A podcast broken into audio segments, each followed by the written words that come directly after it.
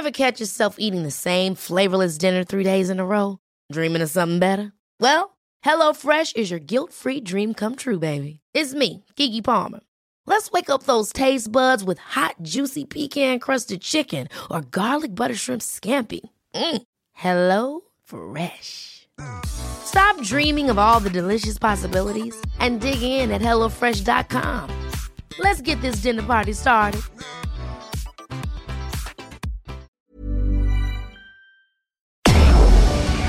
Tarde a tarde, lo que necesitas saber de forma ligera, con un tono accesible.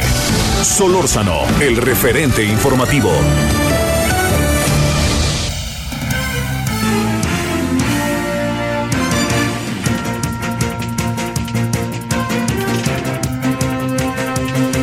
Muy buenas tardes, gracias que está con nosotros como todos los días. Hoy estamos desde Guadalajara, con buen clima aquí en Guadalajara. Hoy en las noches frías, pero estamos en el marco de este que es el evento, uno de los eventos climáticos que tiene el mundo de la cultura nuestro país. Y si me apura, le diría que también en América Latina. ¿eh? Es un evento importantísimo que es la Feria Internacional del Libro de Guadalajara, de la Universidad de Guadalajara. Y hoy está en su ter sábado, domingo, lunes, en su tercer día, efectivamente. Eh, gracias que nos acompaña en nombre de todas y todos. Yo agradezco que, esté con nosotros, que esté aquí acompañándonos. Estamos en, eh, la expo, en la expo, así en esta expo enorme. Y en esta expo enorme en la que estamos, eh, están todos los stands. Si usted ha venido, ya sabe de qué se trata. Pero ahora con variantes, ¿no? Las variantes más importantes son las que tienen que ver con el espacio y la distancia que debe de haber entre unos y otros, que esto es muy importante. Se cumple cabalmente, ¿eh? se cumple así para todas estas cosas que, y además con la nueva variante que ha tenido el COVID, con mayor razón, ¿eh? no crea que está, que pasa tan de largo, ¿no? El asunto es, el asunto es, eh, se lo digo, de enorme relevancia, de enormisísima relevancia. Aquí estamos y estamos, eh, digamos, cuando uno entra, le toman la temperatura, tiene este, la sana distancia, la sanitización cuando uno entra, en fin, en eso está eh, pulcra, puntual la feria. Y estamos aquí por varias razones. Una, porque aquí está el Heraldo. El próximo miércoles eh, el Heraldo va a presentar aquí en el marco de la feria eh, todo lo que es su plan que tiene de producción, particularmente editorial. Van dos, tres libros, para ser preciso, muy padres, cada uno de ellos. El miércoles es a la una de la tarde, le estaremos dando cuenta de ello. Y creo que le puede ser de enorme interés. Ya le contaré el miércoles. Pero la otra parte que también es importante es que nos invitaron a participar con los ministros de la Corte, las y los ministros de la Corte. Yo siempre lo he dicho y no, no lo tengo que... que no, no, no, no voy a decir algo nuevo que no haya dicho. Son unos personajes, mucho más de los que se cree. Fíjese, a ver, pregunta concreta a Margarita Ríos Farjat, que me cae también, la ministra. Margarita, a ti te puso López Obrador, ¿sí o no? Y entonces ella da toda una explicación al respecto. Es buenísimo el asunto, porque todos los ministros al final, las ministras, fueron propuestos por alguien, pero quien dice sí o no es una mayoría en el Senado. Y quien dice sí o no a la hora en que ellos actúan son ellos. O sea, ellos, ellas son las que tienen que responder por su trabajo. Yo siempre he dicho, este, si alguien lo recomiendan para un trabajo, pues es porque uno dice, yo le veo elementos para que haga bien su trabajo. Pero si alguien lo, lo, lo, este, lo recomiendan para hacer un trabajo y le dicen, haz este trabajo y haces el trabajo que yo quiero que hagas, pues uno sabe las reglas. Pero este no es el caso de la Corte, esta es una circunstancia total y definitivamente diferente. Bueno, fue muy interesante el diálogo, por ejemplo. Mire, ahí le va. ¿Cómo le hace la Corte con el tema de la pobreza? Ese es uno de los asuntos más serios que tenemos enfrente. Eh, yo le diría, si a usted lo demandan, si a usted eh, tiene un incidente con la justicia, si a usted le roban el coche, le roban la casa, alguna cuestión de esta naturaleza, usted va a ver exactamente, va al Ministerio Público o mejor dice, me la guardo y a ver cómo lo arreglo. Bueno, ese es uno de los temas más importantes, porque la justicia es lenta y porque la justicia, si alguien le pega, es a la pobreza. Las personas con la mayor adversidad económica de este país son las que más sufren ante la justicia. Porque luego llegan a la cárcel, los detienen y están en la cárcel y resulta que están en la cárcel durante, ¿qué le diré? Años y ni siquiera un juicio. Y luego la familia los va olvidando y se quedan ahí y ahí están. Y luego cuando salen dicen, ¿y ahora qué hago? Bueno, todo esto platicado con una corte sumamente consciente, palabra que los ministros, las ministras, eh, todavía no estuvo Loreta Ortiz, porque Loreta, la nueva ministra, ya estará por llegar, pero todavía no es, este, ella entra hasta el 4 de, enero. No estuvo Fernando Franco tampoco, lamentablemente, ni el presidente de la Corte, pero estuvieron Margarita, estuvo, este, estuvo Yasmín, estuvo Alberto, estuvo Javier y el ministro que fue presidente, Luis María Aguilar. Muy, muy interesante, eh, creo que una buena enseñanza. Y mire, salió un tema ya nada más para cerrar esta parte, salió un tema que me pareció interesantísimo, que fue, ¿deben los, las y los ministros de la Corte ser electos? Este, yo no estoy de acuerdo, ¿eh? se lo digo, yo no estoy de acuerdo. Yo no puedo elegir a ver quién me lleva en un avión o en un camión, ¿no? O sea, tiene que haber especialidades y ahí sí está la cosa. Pero este, me dio la impresión, bueno, los ministros de la Corte ninguno estuvo de acuerdo con muy fundadas razones, ¿eh? muy fundadas razones, que quede claro. Pero lo que me pareció muy interesante del asunto es que se hizo una votación a mano alzada, que ya ve que ahora está muy de moda eso, aunque no tenga mucha trascendencia, este, o, tenga una trascendencia, tenga una trascendencia, que esto es lo que me parece importante, una trascendencia que se lo da quien hace la votación, pero no porque en el fondo sea representativa necesariamente de algo. Termino. Ah, sobre ese tema se le preguntó incluso al público y el público no estaba de acuerdo en que hubiera elección de, jueces. Bueno, ese es el tema uno. El tema dos, que me parece muy importante, es que hoy el presidente tuvo una mañanera de furia. Fue muy brava, muy, muy brava. Arremetió contra medios y soltó algo, que eso es lo que... O sea, como el presidente digamos, si uno no está muy de acuerdo con él, lanza cosas, ¿no? Si se hace un reportaje como el que se hizo sobre sus hijos y la presunción de que eh, hubiera irregularidades en la empresa de sus hijos, que se llama Rocío Cacao o algo así se llama la empresa, en nombre a, la, a, la, este, a la mujer de López Obrador, que lamentablemente falleció hace algunos años y que es madre de tres de sus hijos. Entonces, por eso se llama Rocío. Pero entonces salió ese reportaje que yo creo que hay que leerlo, hay que revisarlo bien. Al presidente se ve que no le gustó y arremetió con todo. Furioso, diría yo. Y yo creo que eso no va por ahí. Yo creo que hay que tener ahí mucho cuidado. Le voy a decir por qué. Porque el presidente tiene razón para reclamar y más si se trata de los suyos. Pero también creo que el presidente hoy, si algo eh, evidenció, fue una concepción del periodismo que merece ser revisada, revisada. El periodismo para el pueblo. ¿Cuál es el periodismo para el pueblo? Eso es un asunto difícil de definir, ¿no? Intereses los hay hasta con el periodismo para el pueblo, pero esto suena un poquito leninista, ¿no? Y yo diría que ahí sí hay que tener el mayor de los cuidados para la definición. Esos son los dos asuntos que yo le quisiera comentar. No me pasa por alto, ¿eh? No me pasa por alto lo de hoy en la mañana, en la mañanera, por, no por ningún motivo, porque no lo comparto.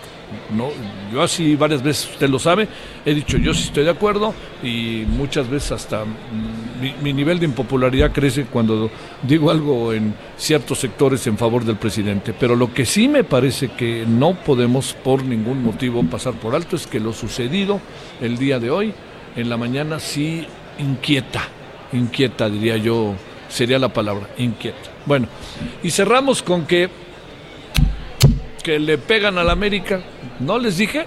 Román, no le, no, yo dije que Pumas y, y, y aquí hay grabación, ¿eh? Así, no en contra del América, sino más bien el América venía hacia abajo, muy notoriamente hacia abajo, Pumas va hacia arriba y Pumas puede ser campeón. Yo creo que el que gane bueno, quién sabe, ¿eh? León y Tigres eh, van, a tener una serie, pero padrísima, ¿eh? padrísima.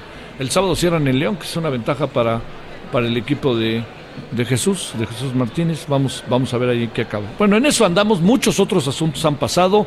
déjeme decirle que esta semana habrá que estar muy atento al mensaje del presidente en dos sentidos. Uno, yo no sé si el presidente necesariamente debiera hacer este acto, junto con el avance de una variante del COVID y junto con la no, más que presunción, junto con el cómo empieza a rodearnos el, eh, el tema de la del, de la cuarta ola, híjole, híjole, híjole, no puedo negarle que me que me inquieta muchísimo lo que pueda pasar. Bueno, le agradezco muchísimo. Aquí andamos desde Guadalajara. Si usted escucha ruidos, gente que pasa, ¿no? Mucha gente que pasa. Estamos en la parte en donde están todas las estaciones de radio, revistas, los las editoriales se encuentran del otro lado.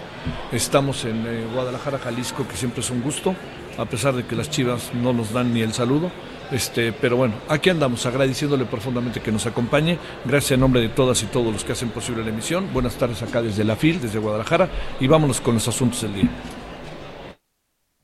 Solórzano, el referente informativo.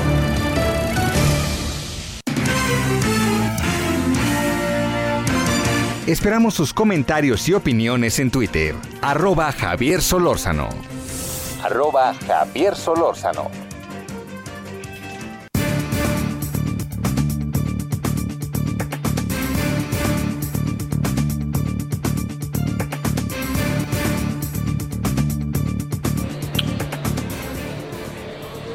Bueno, aquí andamos entonces de vuelta desde Guadalajara, desde la FIL, y le quiero agradecer, creo que no exagero si digo hasta el otro lado del mundo, a Ricardo Ravelo, periodista, escritor, que está presentando su libro más reciente que se llama Los narcopolíticos.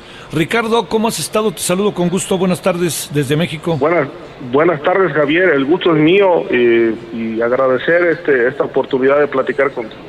Bueno, a ver, eh, déjame plantearte plantear los narcopolíticos me hubiera sonado a un libro que tú hubieras hecho en el sexenio, pues no sé, de Salinas, Cedillo, quizás de Fox, quizás, bueno, de Peña Nieto o algo así, de Calderón, pero en el sexenio del señor Andrés Manuel López Obrador se puede escribir un libro sobre narcopolíticos, ¿hay algo? Sí, claro, eh, bueno, pues ahí está toda la todo el escenario complicado que vive el país, eh, casos eh, de vinculación de gobernadores y exgobernadores con el crimen organizado que pues algunos han prosperado y otros como el de cabeza de vaca parece que pues van camino al, a la impunidad. Eh, todo depende cómo se pongan de acuerdo con el señor presidente. Todos no así tal cual este Ricardo bueno, eh, mira, el caso de Sinaloa me llamó mucho la atención, el caso del exgobernador de Nayarit también. Eh, estos eh, personajes estaban, estaban en la picota, estaban bajo la observación de la unidad de inteligencia financiera mucho antes de la elección del 6 de junio. Y de pronto, cuando el resultado favoreció a Morena, pues bueno, se, se desactivaron los reflectores y hasta invitación al gabinete y a, ser embajador en España ofreció el, señor presidente. Entonces, pues bueno, como se está comportando el, escenario político, pues eh, a mí, digo, en lo personal, me, y con base en esta información, en estas eh, interpretaciones que, bueno, no están muy desapegadas de la realidad, pues me indica, Javier, que, que si estos hombres se alinean al régimen, pues eh, son perdonados si no se alinean, pues este, van a la cárcel. Sin importar los pecados que traigan. Eh, eh, sí, sin importar los pecados que traigan, porque mira, el exgobernador de Sinaloa y el de Nayarit este, estaban bajo investigación por, por vínculos con, el narcotráfico. Estos estaba había una investigación ya muy muy avanzada y, de, y, de, buenas a primeras hubo una, un cambio ahí de, de señales. Gana Morena en Sinaloa, gana en Nayarit, y pues las cosas eh, cambiaron cambiaron de, un momento a otro. Me llama muchísimo la atención el caso de Tamaulipas. Estaba muy ardiente el asunto y también no sé qué acuerdos haya habido.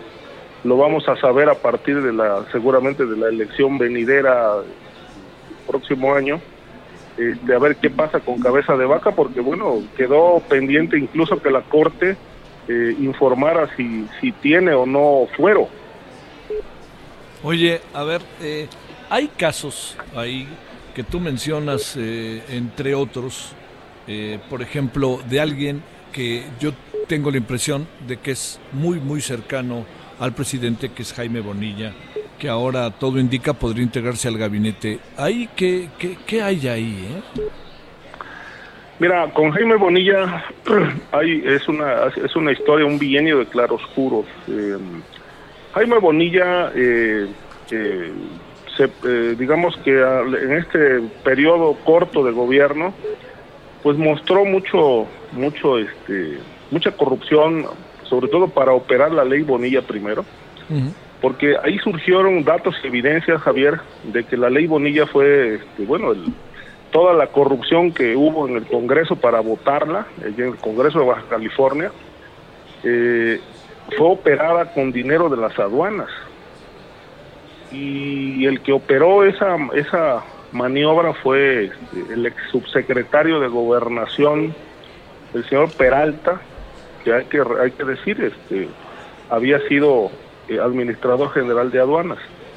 Eh, hay el indicio bastante fundado de que el dinero salió de las aduanas de Mexicali y de Tijuana, eh, dos de las más corrompidas por el crimen organizado.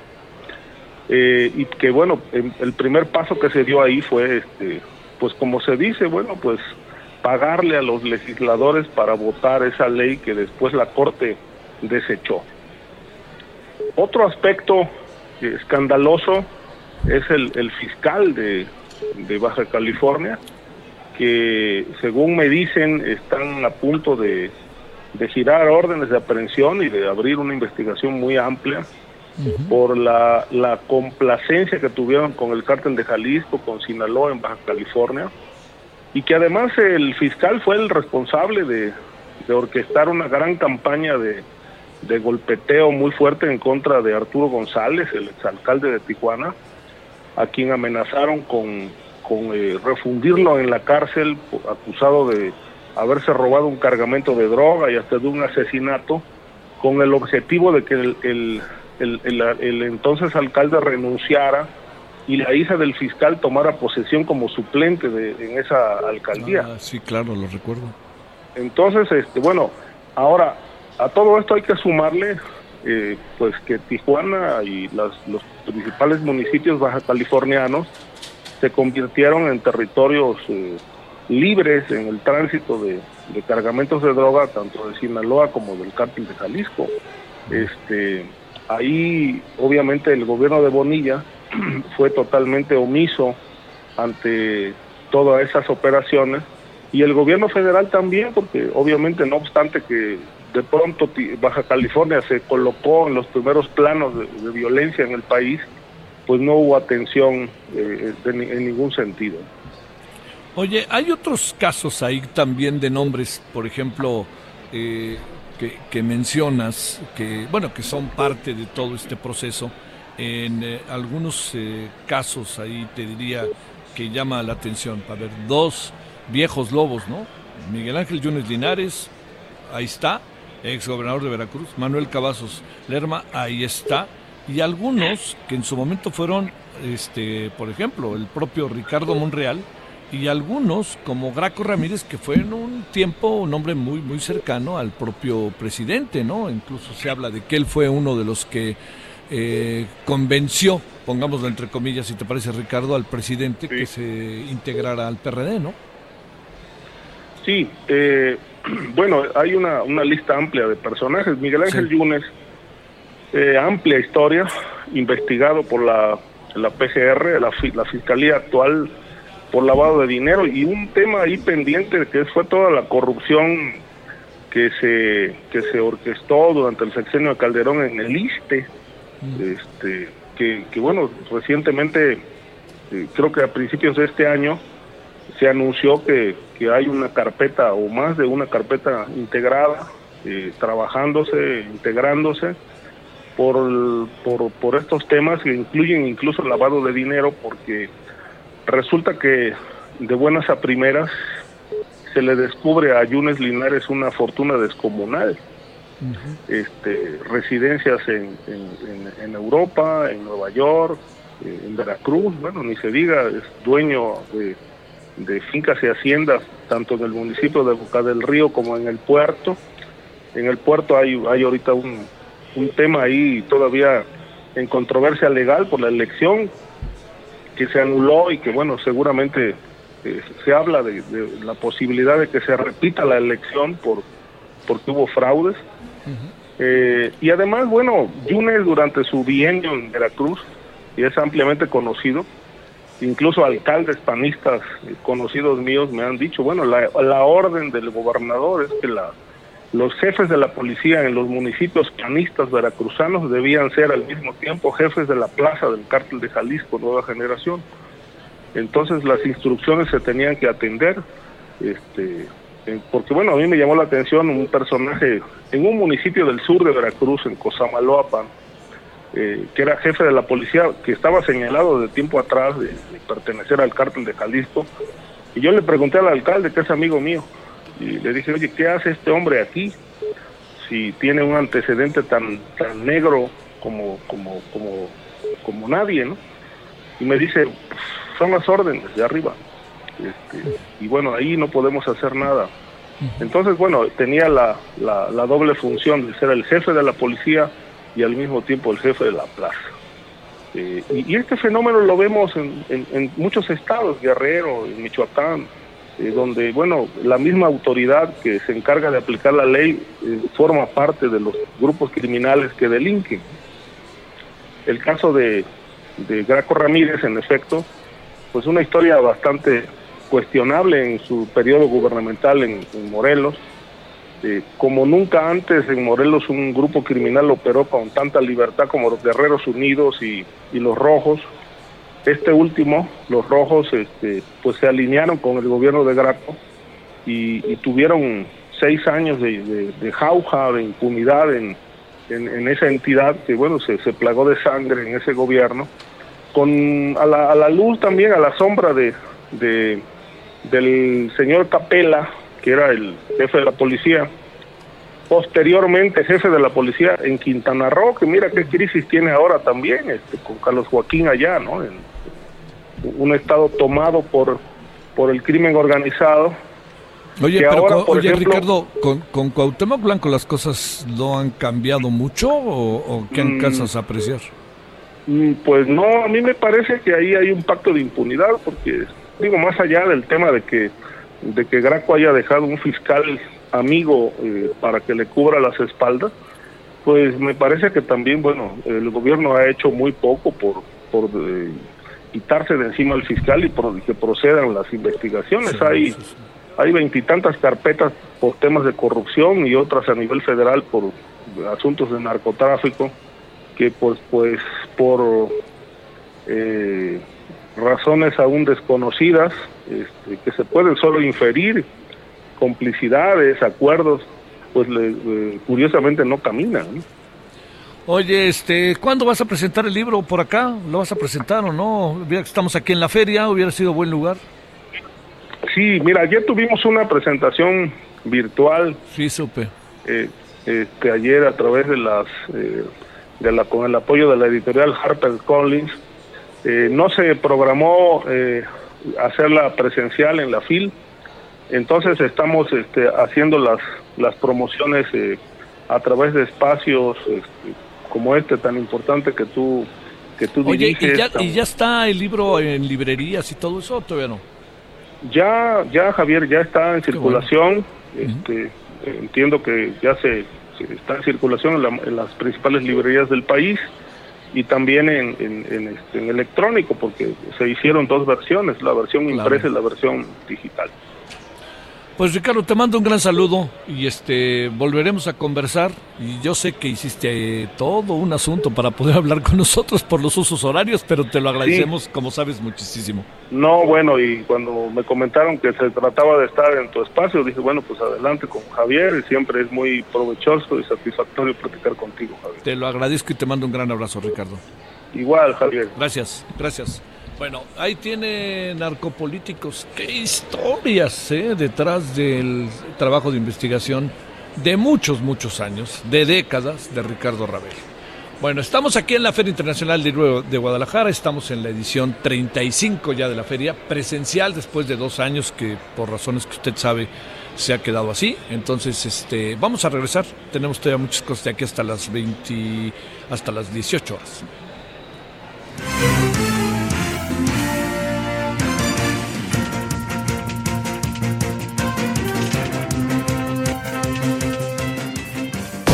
El referente informativo regresa luego de una pausa. Estamos de regreso con el referente informativo. En el referente informativo le presentamos información relevante.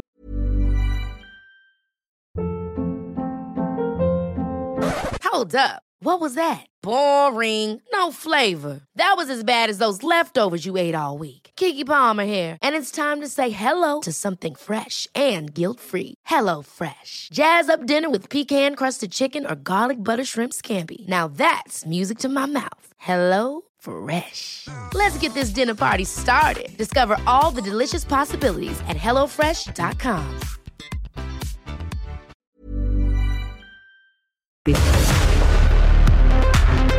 Migrantes que radican en Estados Unidos alistan caravanas para el 8 y 16 de diciembre. Alfredo del Mazo asegura que el Estado de México avanzará en la reforma laboral. Federación brindará apoyo a los 50 municipios con más homicidios. Jalisco evaluará medidas sanitarias preventivas ante cepa Omicron. Julio César N., exfuncionario de la Ciudad de México, estará en prisión preventiva. Delitos de alto impacto han ido a la baja en Oaxaca, asegura Luis Crescencio Sandoval. 40% de los hogares en México continúan sin recuperar sus ingresos, asegura el Banco Mundial. Empresas estiman registrar niveles de ingresos prepandemia para agosto de 2022. Fonatur busca tiempo para poder cumplir con los trámites burocráticos para continuar con proyectos del tren Maya.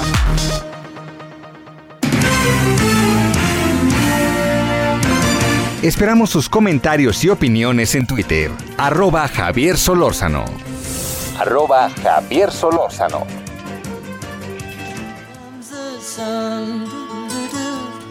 Here comes the sun. I say it's alright. Little darling,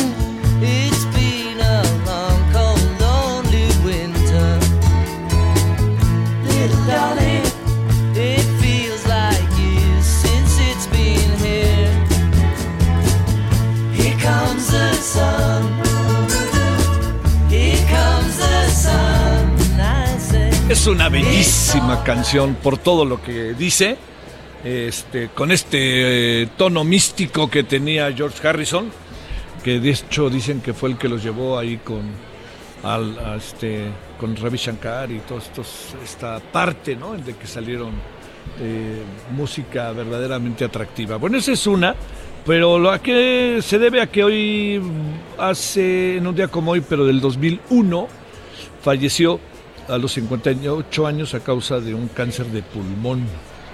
Este Beatle, este se llama Ahí viene el sol. eh, y luego hizo hizo cosas mucho muy interesantes, la verdad. Este George Harrison.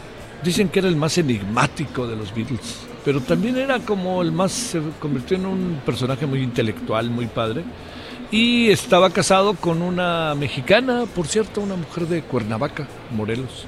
Eh, y bueno, pues su fallecimiento fue wow, ¿no? Así muy brusco, muy fuerte para, para todo el mundo del- de los Beatles, pero también diré yo para la música. Bueno, aquí desde Guadalajara, desde la FIL, 17.32 en la hora del centro.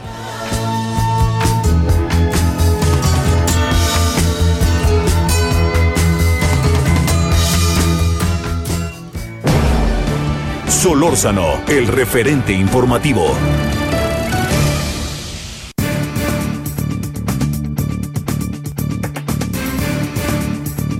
Bueno, estamos de vuelta. eh, ahora sí que, bueno, tenemos a Antonio Lascano, que siempre es un gusto enorme poder conversar con él, biólogo, científico mexicano, especializado en eh, biología evolutiva, divulgador de la ciencia.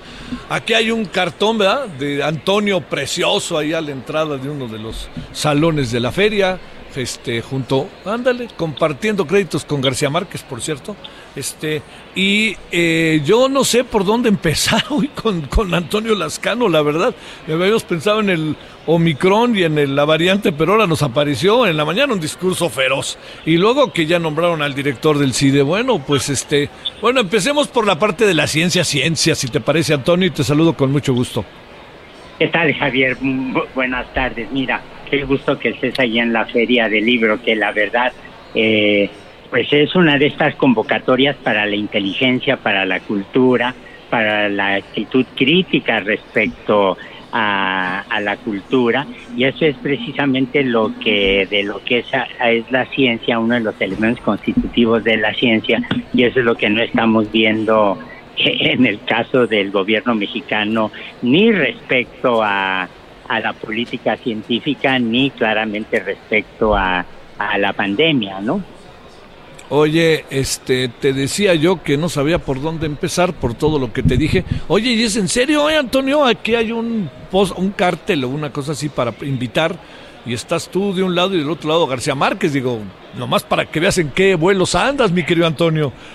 Bueno, ese, ese fue un acto muy generoso de Sí. Pepe Gordon, ¿eh?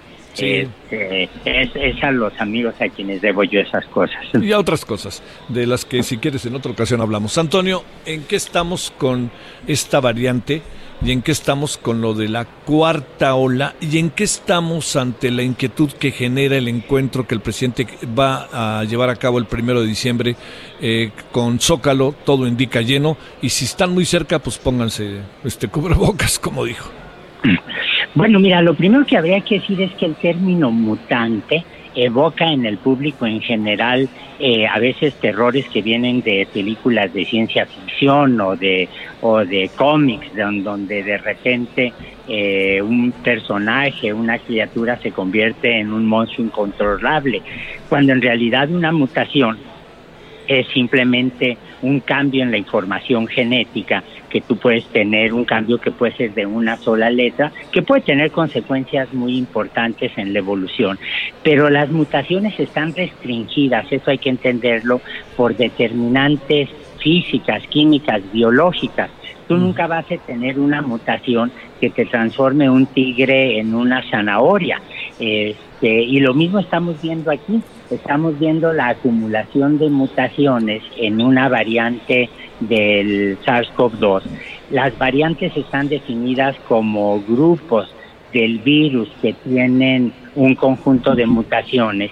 Y aquí lo que es sorprendente pa- para todo el mundo fue la cantidad de mutaciones que se acumularon. ¿Por qué? Y creemos que lo entendemos muy bien. Mira, el virus provoca una infección aguda, se infecta, está unos tres, cuatro, si acaso una semana normalmente en, la, en el paciente y brinca muy rápidamente a otro paciente y no le da tiempo de acumular mutaciones. Sabemos desde hace más de un año, esto se había previsto y se pudo demostrar, que eh, en las personas que están inmunodeprimidas, por ejemplo, en personas que están sujetas a quimioterapias por cáncer, en pacientes con VIH, en pacientes trasplantados, sabemos que la infección se puede hacer crónica y entonces el virus se está multiplicando, se está replicando y está acumulando mutaciones. Es muy probable que eso haya ocurrido con este virus.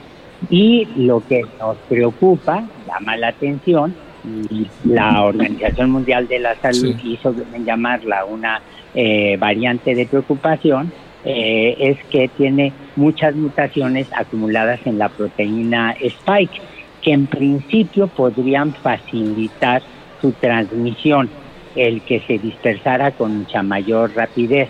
Pero en este momento no tenemos más que información anecdótica y no la minimizo, simplemente no quiero que la gente se preocupe, más que información anecdótica acerca de la rapidez con la que se transmite, acerca de la posibilidad de que no cause daños eh, mayores a los que estamos ya acostumbrados a ver después de dos años de pandemia en algunos pacientes y eh, yo creo que en un par de semanas ya vamos a tener información adecuada para saber cómo reaccionar ante eso. Pero por lo pronto, como sigue siendo un coronavirus, como sigue siendo un beta coronavirus, como sigue siendo un descendiente del virus que apareció en Wuhan, en China, hace unos dos años, digamos, las medidas a las que estamos habituados como el cubrebocas, eh, la, el lavado de manos, la sana distancia, eh, son las adecuadas.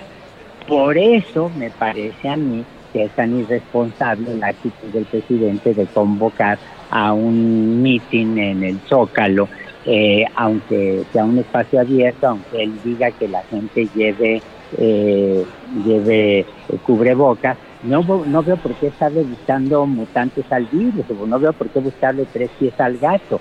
Es un acto de vanidad política que debería realmente ser visto con mucha mayor, eh, con mucho mayor cuidado, con muchas mayores precauciones por el presidente y sus asesores. A ver, este, ahí sobre eso, eh, te pregunto, ¿tenemos indicios de la cuarta ola en México? Segundo, el, el gobierno ha dicho hoy, este, hijo, el personaje este López Gatel que cuesta de repente cada vez más trabajo, ¿no? Pero digamos, este, han dicho que, que, que no hay de qué preocuparse respecto al- a esta variante de la mutación a la que hace referencia. Eh, ¿Cómo podríamos, digamos, en esta parte informarle lo más eh, pulcramente, si me permites la expresión, al público del estado de las cosas? Bueno, mira, mi, mi sugerencia sería que vieran cómo eh, la Organización Mundial de la Salud, la Organización Panamericana de la Salud, renovaron, eh, cambiaron, insistieron eh, en las medidas de precaución que tenemos que tomar ante la variante. Eh, hay muchas cosas que no sabemos de ella, pero lo que sí sabemos es que es una lección muy clara, uno, de la importancia de vacunar a todo mundo. Dos, de seguir teniendo precauciones. Y tres, de que no vamos a ver eh, un virus nuevo que de repente ataque el sistema inmunológico como lo hace el VIH o que desbarate la piel eh, como puede ocurrir con algunos patógenos. No, es un virus que se va a comportar como eh, sus demás progenitores, como el SARS-CoV-2.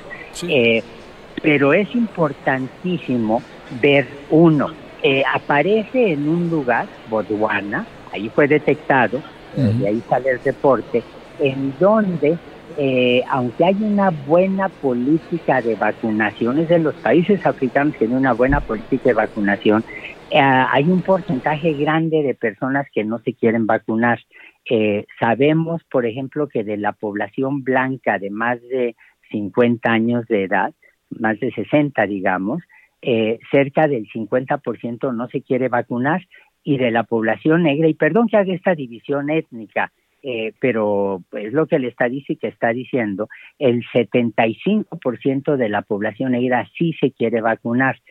Es equivalente que la gente no se quiera vacunar a que tú tengas estos números triunfalistas que nos dicen en México que ya todo mundo está vacunado. No es cierto, hay un porcentaje grande de la gente vacunada, de los que se habían puesto como objetivos vacunar, pero también hay mucha gente que aún sigue sin vacunarse. Oye, este, el, el tema de la cuarta ola va a ser, creo que inevitable, y va a ser un diciembre-enero dificilón, ¿no? Yo creo que sí, aunque allí hay gente que yo no soy epidemiólogo, ni médico, sí, sí, sí. ni infectólogo. Acuérdate que yo me siento muy cómodo con genomas de RNA como los de- Sí. del virus. Este, acuérdate que eh, allí gente como Alejandro Macías eh, o como Paco Moreno insisten O como en que- Susana López Charratón. ¿sí? Así es, que es una amiga espléndida, una Sí, formidable, mujer, formidable. Sí. Sí, sí, espléndida mujer, espléndida colega eh, y espléndida amiga, insisten correctamente que hay mucha gente que eh, ha sido infectada y que tiene inmuno, está inmune eh, ante eh, una una reinfección, está inmune hasta cierto punto, hay gente que ciertamente está vacunada, pero yo creo que lo que hay que tener en cuenta es que eh, hay muchas personas a- en quienes la inmunidad está bajando por el tiempo que pasó desde Sí. que se aplicaron las vacunas o que sufrieron la infección. Lo que yo creo que como sociedad debemos exigir es que nos digan eh, cuándo, cuáles son los planes, uno, para vacunar eh, a los niños y dos, para aplicar la tercera dosis, que es lo que se está haciendo en todos los países. Sí. Hay que poner la tercera dosis, ¿verdad? Tarde que temprano. Sí, absolutamente, de eso no hay ninguna duda. Este, hay un consenso entre los infectólogos, entre los expertos en vacunología, de que es absolutamente necesario. Y yo creo que si la gente tiene oportunidad de hacerlo, los que pueden viajar fuera de México, hacerlo, que lo hagan, pero la exigencia al gobierno federal es muy clara. Tenemos un Congreso de la Unión, tenemos eh, sociedades como la Academia eh, Nacional de Medicina, tienen que levantar su voz y decir se tiene que saber cuáles son los planes para aplicar la tercera dosis. Sí, sí, sí. Pues bueno, este, como siempre, Antonio, es un gusto. A ver, una, una pregunta más que te iba a hacer, este, eh, ¿qué, qué hacer las personas que al final, obligadamente o convencidamente van a ir el primero de diciembre? Va a ser muy difícil evitar eso. Y si es como el presidente quiere, vamos a tener un zócalo absolutamente lleno, ¿no? que vayan conscientes de que hay un riesgo muy severo, que se pongan, sí. tienen que ir, porque luego tenemos estas lealtades o estas demostraciones públicas de adhesión obligadas por sindicatos, partidos, empleadores, etcétera. La vieja tradición priista la seguimos viendo pues allí. Yo diría que vayan muy conscientes del riesgo al que se exponen, que se pongan un doble cubrebocas o que hagan valer sus derechos. Me parece que ser una irresponsabilidad brutal lo que se está haciendo allí, tan irresponsable como ir a una discoteca que no esté bien ventilada, tan irresponsable como eh, ir a eh, un lugar que no tenga la suficiente ventilación, etcétera. Miren, la Feria Internacional del Libro se tomaron, tú lo sabes, estás allí, se toman una serie de medidas para controlar el aforo, para garantizar la eh, ventilación, para eh, garantizar que la gente se esté desinfectando constantemente las manos, etcétera. Eso es lo que hay que hacer. Bueno. Antonio, te mando como siempre un gran saludo y el agradecimiento que estuviste con nosotros. ¿No vas a venir a la feria? Eh, ya fui. ah, Ayer el fin de regresé. semana, claro, es cierto, es cierto. Claro, ayer regresé, tuve el placer de estar en la presentación de dos libros pequeñitos que editó el INE, eh, transcripciones de conferencias que dimos eh, José Ramón Cosío, también como Claro, Susana. López Estuvo muy bueno eso, ¿eh? Estuvo Eh, muy sí, bueno. sí, sí, sí. Fíjate que a mí Eh, me tocó el, el sábado a la misma hora que tú, ustedes departían, me tocó estar con los ministros y las ministras de la Corte. No sabes qué interesante diálogo, porque mira, la Corte, Antonio, ya no tiene de otra que ser abierta, y es ya abierta y sus integrantes saben que deben ser abiertos. Entonces ya, ya no hay que esconder, ¿no? Pues esa es la maravilla. La, la democracia en México, y esto le gusta mucho decirlo a mi amigo eh, Lorenzo Córdoba, y tiene toda la razón. La democracia en México no nació en las elecciones federales últimas que llevaron al poder al presidente López Obrador. La democracia en México se ha extendido en muchos sectores, en muchas instancias, y ha sido un proceso de eh, décadas y décadas en las que vamos ganando derechos como estos de que la Corte sea abierta. Te mando un gran saludo, Antonio, muy buenas tardes. Igual cuídense, saludos. Gracias. Bueno, ahora son las 17:47 en hora del centro. Aquí está de nuestra corresponsal del Heraldo. Radio y Tele, ¿verdad? Radio y Tele. Está, está con nos. ¿Mandé? Heraldo Media Group, Radio, Heraldo, Tele, Radio, Tele y el Prensa. periódico. Así bueno, es. Mayeli Mariscal, que está aquí con nosotros. Querida Mayeli, ¿cómo estás? Muy bien, Javier. eh, ¿Cómo le- bienvenido, le qué gusto tenerte ¿Cómo le acá. cae a Guadalajara la feria, Berta? Así que tú alcanzas a ver en la cotidianidad tapatía. Pues nos cae muy bien. La verdad es que se extrañaba. Ya el año pasado, eh, por este tema de la pandemia, pues no se llevó a cabo. Este año eh, el tema híbrido con dos horarios, eh, pues bastante interesante. La verdad es que la gente está respondiendo. Si hay quien viene, eh, ajá. Y bueno, también hay que recordar que Phil Niños sí se está llevando a cabo. Hay que consultar también el programa. No está aquí en el recinto de Expo Guadalajara, está en el Centro Cultural Universitario, pero pues también es interesante el acercar a la, a la cultura a los pequeños. Bueno, eso está muy bien. Oye, a ver, ¿qué me cuentas de Guadalajara, además de que hay alegría por el Atlas? Aunque gane. Ya sé, aunque ganen. Pues bueno, también este fin de semana inició esta consulta ciudadana para revisar el tema del pacto fiscal.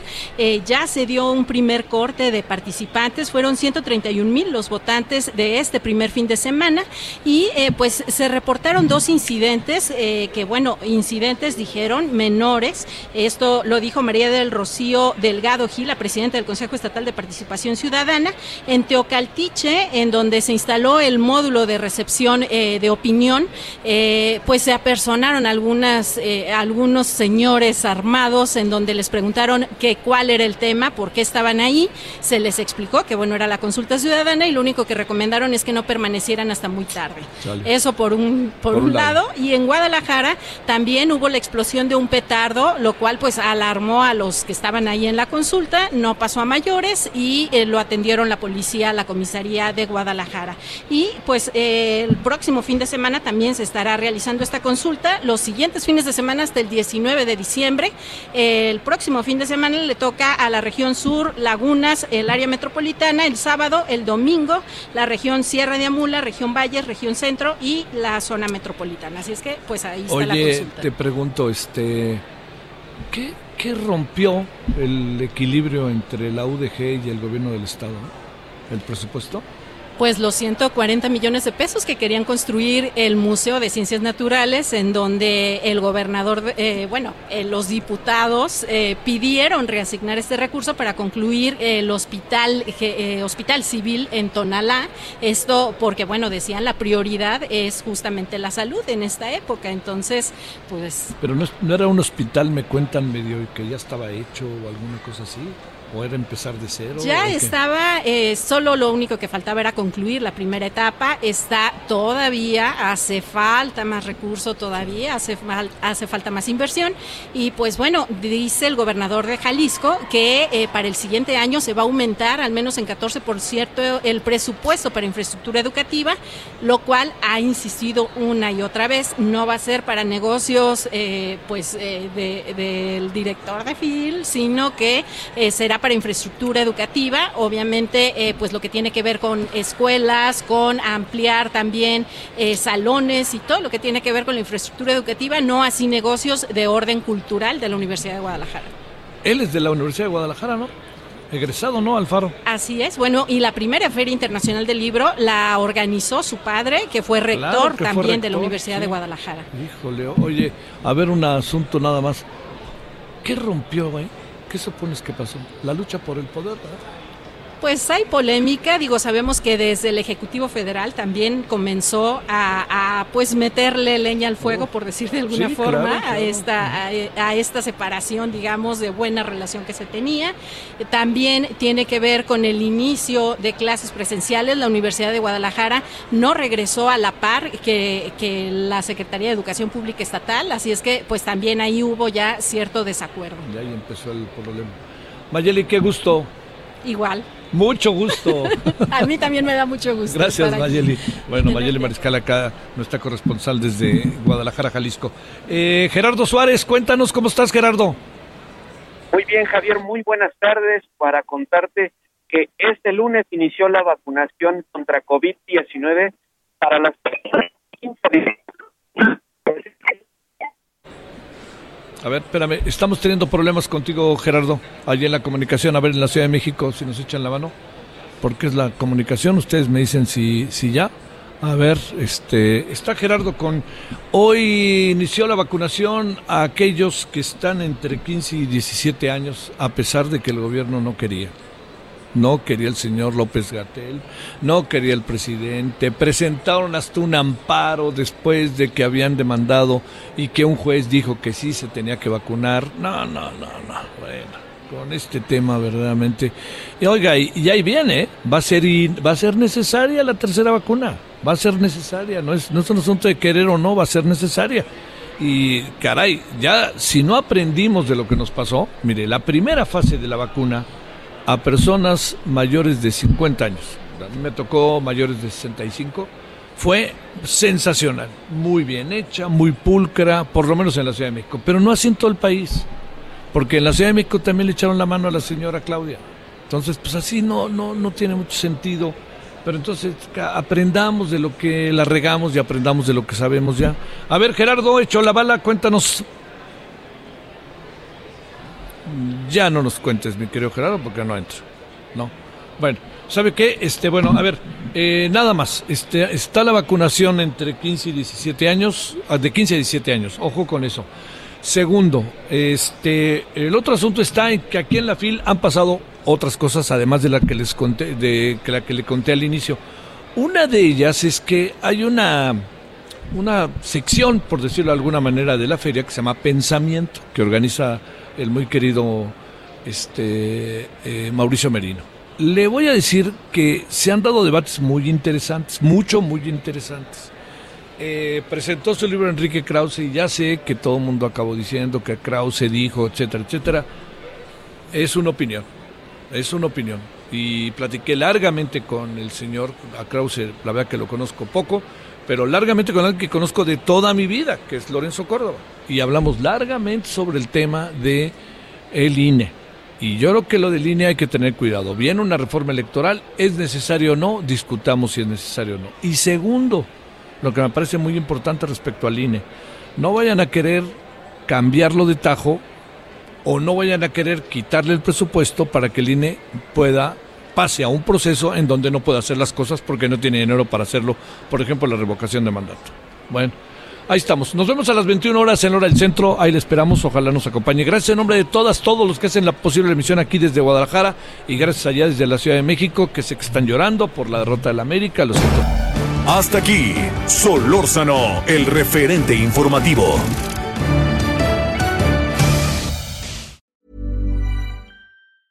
Ever catch yourself eating the same flavorless dinner three days in a row? Dreaming of something better? Well, HelloFresh is your guilt free dream come true, baby. It's me, Kiki Palmer. Let's wake up those taste buds with hot, juicy pecan crusted chicken or garlic butter shrimp scampi. Mm. Hello Fresh. Stop dreaming of all the delicious possibilities and dig in at HelloFresh.com. Let's get this dinner party started.